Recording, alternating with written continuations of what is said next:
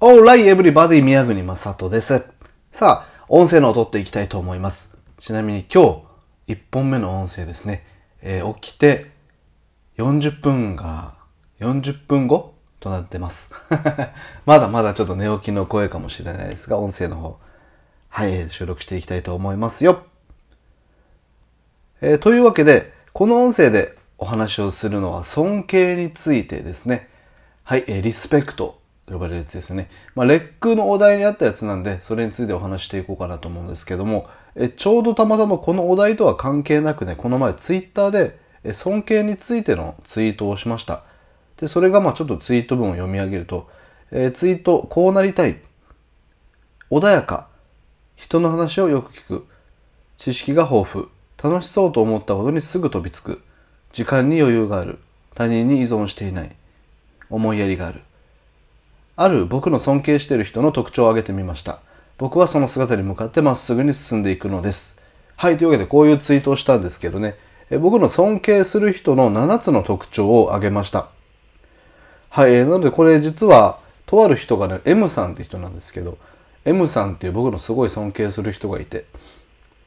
その人の特徴を抜き出してみると、まあ、7つあって、多分この7つが僕の尊敬する人の姿だなと思ったので、今日はその7つについてちょっと深掘り少しねしてみたいと思います。えまず僕の尊敬する人の特徴、その1として穏やかですよね。えこれはもう、うん、結構、穏やかじゃない人が嫌いと言ってもいいくらいかもしれないですね。ね、あの、感情に左右されないっても言い換えることができますね。穏やかってまあ、ね、基本的にこう、なんて言うんでしょう。物当たりが、物当たりえー人当たりが優しいとかさ、えー物腰が柔らかいとか、まあいろいろニュアンスあると思うんですけど、基本的に感情に左右されずに穏やかなこう、ゆったりとした、ゆっくりとしたね、えー気持ちでいる人って素敵だなと思うんですよ。で、これがね、ないと、カリカリカリカリイライラしててね、うん、あのーあんまり尊敬はできないかなって感じなんですよね。僕も僕自身気分屋なところがあって、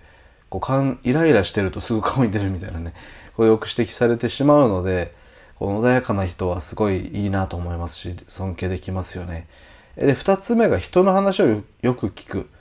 で、これも大事だと僕が思うことで、人の話を聞くことって基本好きなんですよ、僕。で、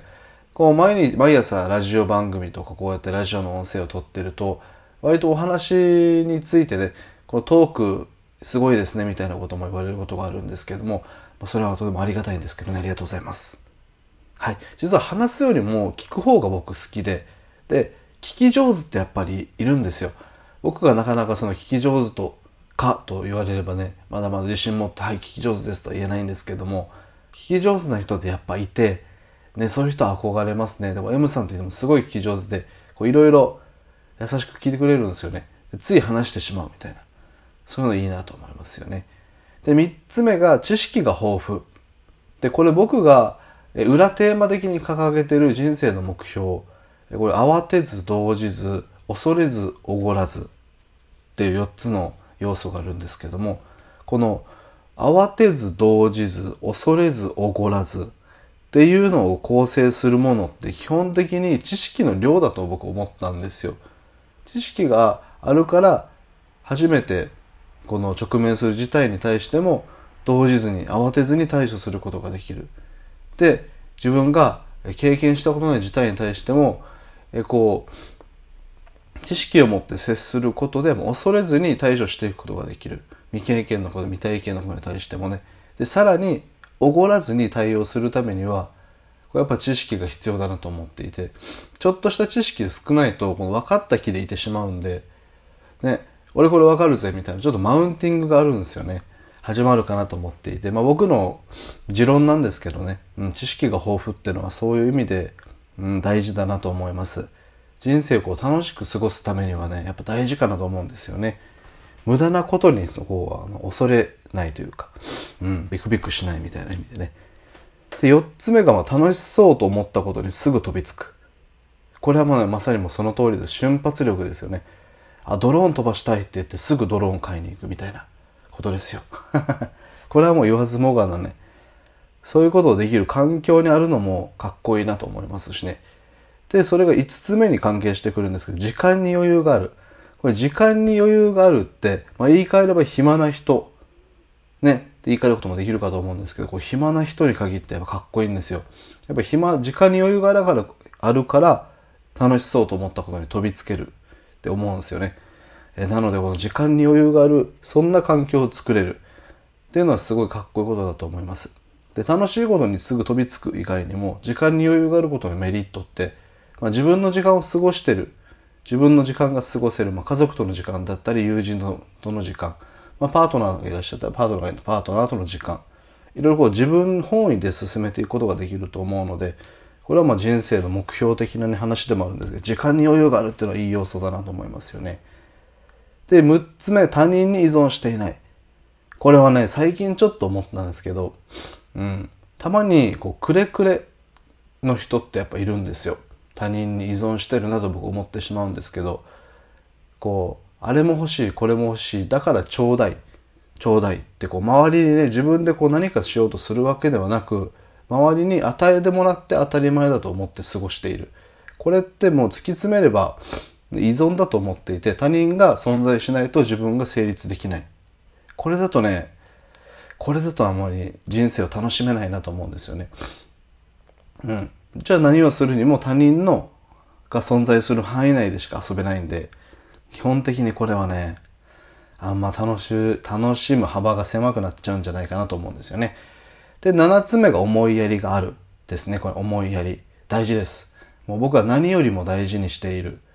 最初、尊敬する人の特徴、1個目が穏やかだったんですけど、この7つ目に思いやりを持ってきたっていうのは、穏やかと思いやりのサンドイッチなんですよ、基本的に。そうなんですよ。穏やかで思いやりがある。この人間像が理想で。思いやりっていうのは他人に対しての想像力だと僕は思ってるので、ある意味クリエイティビティなんですよね。うん。なので、この思いやりがあるっていうのは最重要事項でもあります。というわけで、だいぶ長くなっちゃいました。7分半。朝、起き抜けの音声収録としては、個人的に一番長いかもしれない。はい、そしてこの朝一からね、結構な真面目なテンション感で、真面目な熱量高めのテンション感でお話をしてみました。はい、これ僕が今挙げた7つの特徴は、僕が尊敬するとある一人の人の、えー、人間性みたいなものの引き出した7つになります。はい、ただどれも、うん、